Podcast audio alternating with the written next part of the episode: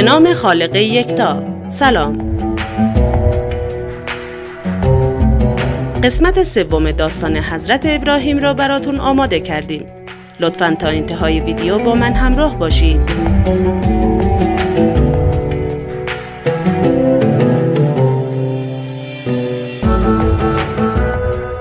برای حمایت کافیست ویدیو را like و channel را subscribe کنید.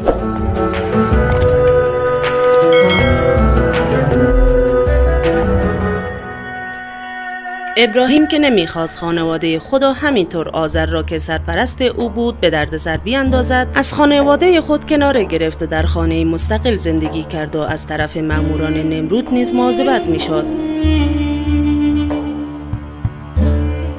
که مبادا مردم را به خدا پرستی دعوت کند. ابراهیم دریافت که گوش آنان به سخنان وی بدهکار نیست. و چون دید که قومش به خرافات خود چنگ زدند و بت پرستی را پیشه خیش ساختند نقشه جدیدی علیه بتها کشید و با خود سوگن یاد کرد که در نابودی بتها تدبیری به کار گیرد تا این مردم دریابند که بتها قادر نیستند از خود دفاع کنند و خطر و تهدید را هم از مردم دور سازند.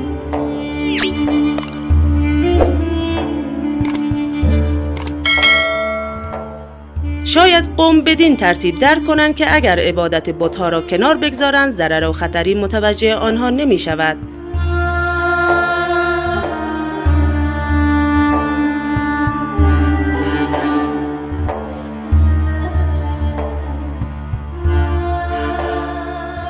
برنامه مردم بابل این بود که هر سال به هنگام عید از شهر خارج می شدند و جشن خود را در خارج از شهر برگزار می کردند.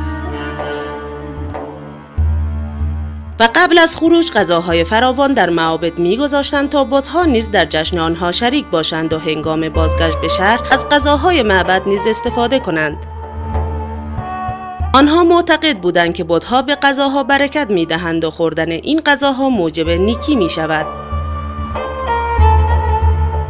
ابراهیم از این فرصت استفاده کرد و زمانی که از او خواستند تا با آنها به خارج از شهر برود ابراهیم خود را به بیماری زد و به آنها گفت من بیمار هستم و حالم خوب نیست و نمی‌توانم شما را در جشن همراهی کنم.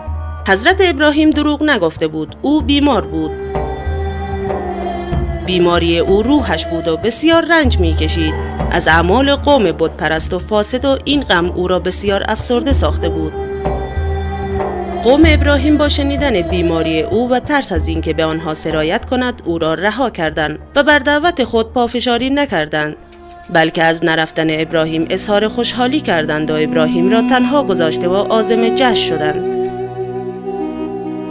شهر از جمعیت خالی شد و کوچه و خیابانها و حتی معبد آنها نیز توهی گشته بود و کسی جز ابراهیم در شهر باقی نمانده بود.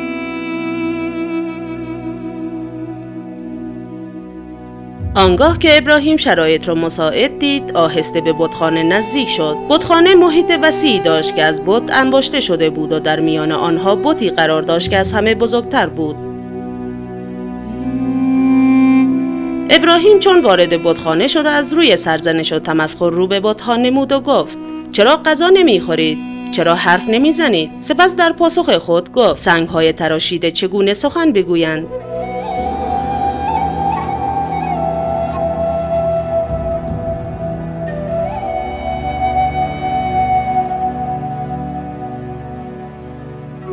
ابراهیم تبری را که با خود برده بود برداشت و تمام بتها را شکست و همه را در هم ریخت. غیر از بت بزرگ هیچ کدام را سالم باقی نگذاشت و با سالم نگه داشتن بت بزرگ هدفی دیگر در ارشاد قومش داشت.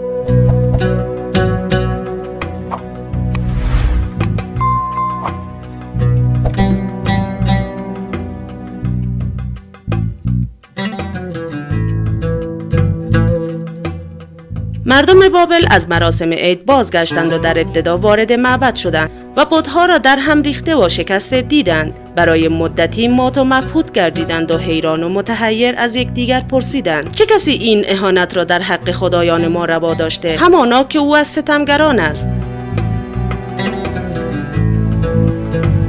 ناگهان به یاد ابراهیم افتادند که فقط او در شهر باقی مانده بود و تنها او مخالف بتها بوده است. چون مردم فهمیدند که ابراهیم بتها را در هم شکسته است به دستور نمرود او را دستگیر کردند و به نزد نمرود بردند. آنگاه نمرود رو به ابراهیم کرد و گفت ای ابراهیم آیا تو با خدایان ما چنین کردی؟ ابراهیم گفت نه این کار بزرگترین بتها است. اگر سخن می‌گوید از او بپرسید. گفتند قطعا میدانی که اینها سخن نمی‌گویند. ابراهیم گفت آیا چیزی را میپرستید که هیچ قدرتی ندارد و هیچ سود و زیانی به شما نمیرساند؟ اف بر شما و بر آنچه غیر از خدا میپرستید. چرا نمیاندیشید؟ نمرود و نمرودیان در جواب دندان شکن ابراهیم ناکام ماندند و چون نتوانستند او را محکوم به این کار کنند راجع به مجازات ابراهیم به مشورت نشستند. تا اینکه تصمیم گرفتند ابراهیم را در میان آتش انداخته و او را بسوزانند.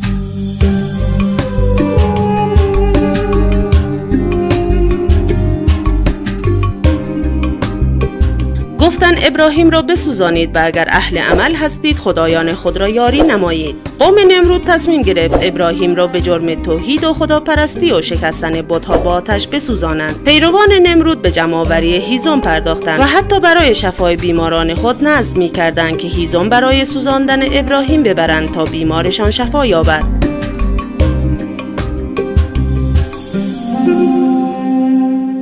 از همه نقاط مردم برای شرکت در این مراسم دعوت شده بودند و همه با خود هیزم می آوردند. بعد از چندی انبار چوب و هیزم پر شد و دور انبار را به صورتی وسیع دیوار کشیدند.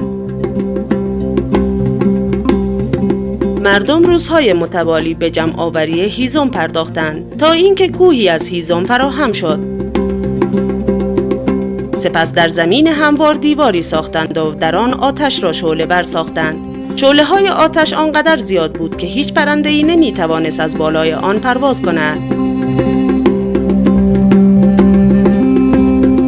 محل بلندی را آماده کردند تا نمرود از آنجا منظره سوزاندن ابراهیم را تماشا کند. نمرودیان برای انداختن ابراهیم در آتش دچار مشکل شدند. چون نمی توانستند به آن آتش عظیم نزدیک شده و ابراهیم را در آن بیاندازند لذا به فکر ساختن منجنیق افتادند تا از راه دور ابراهیم را به درون آتش پرتاب کنند.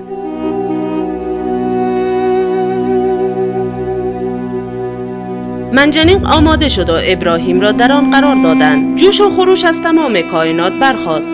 هر یک به زبان حال به خدا شکایت کردند. زمین گفت خدایا کسی غیر از او بر روی من تو رو پرستش نمی کند. آیا می‌گذاری تومه آتش نمرود شود؟ ملائکه آسمان نیز اعتراض داشتند و خداوند رو به آنها فرمود.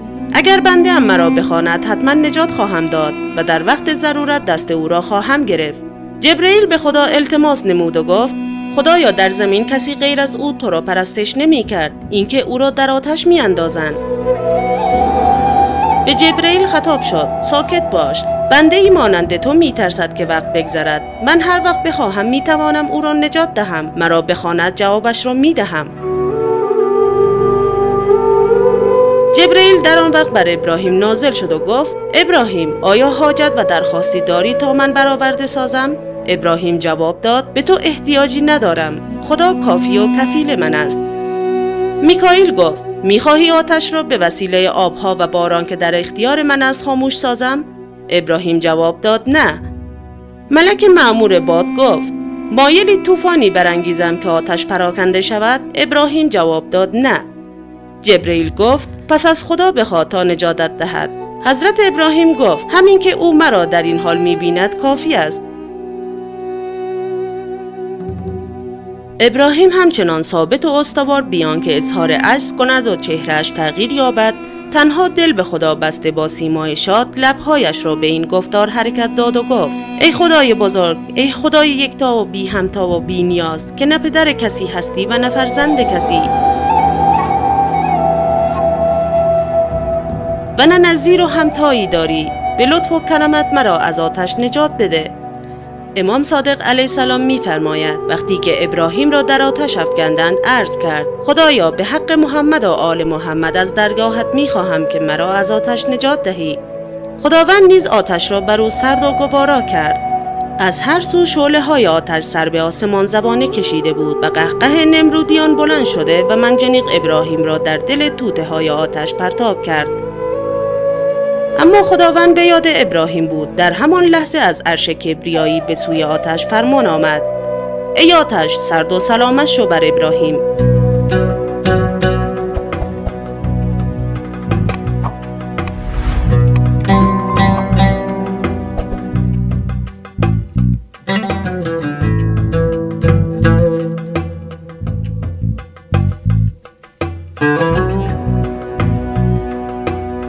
آنگاه شعله های آتش فرو نشست و حرارتش به سردی گرایید.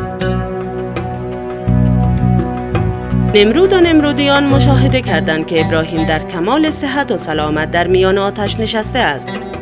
مردم از این وضع تعجب کرده و به وحشت افتادند. تمام حاضران دیدند که سراسر گودال پر از آتش تبدیل به گلستان شده و ابراهیم در میان گلستان بر تختی که یک پیرمرد که جبریل بود در کنار او نشسته و با او سخن می‌گوید.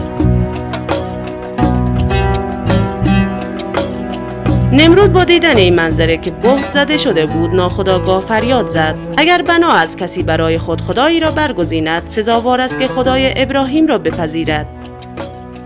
در این وقت یکی از ساهران رو به نمرود گفت من قادرم آتش را شعله بر کنم تا ابراهیم را بسوزاند. چیزی نگذشت که به اذن پروردگار تیری از شعله آتش به سینه مرد اصابت کرد و او را کشت.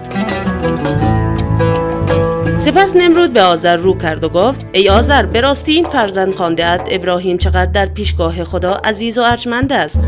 آنگاه به سوی گلستان نگریست و فریاد زد ای ابراهیم بگو بدانم چگونه از این همه آتش نجات یافتی. ابراهیم در پاسخ گفت پروردگارم مرا از آن نجات داد.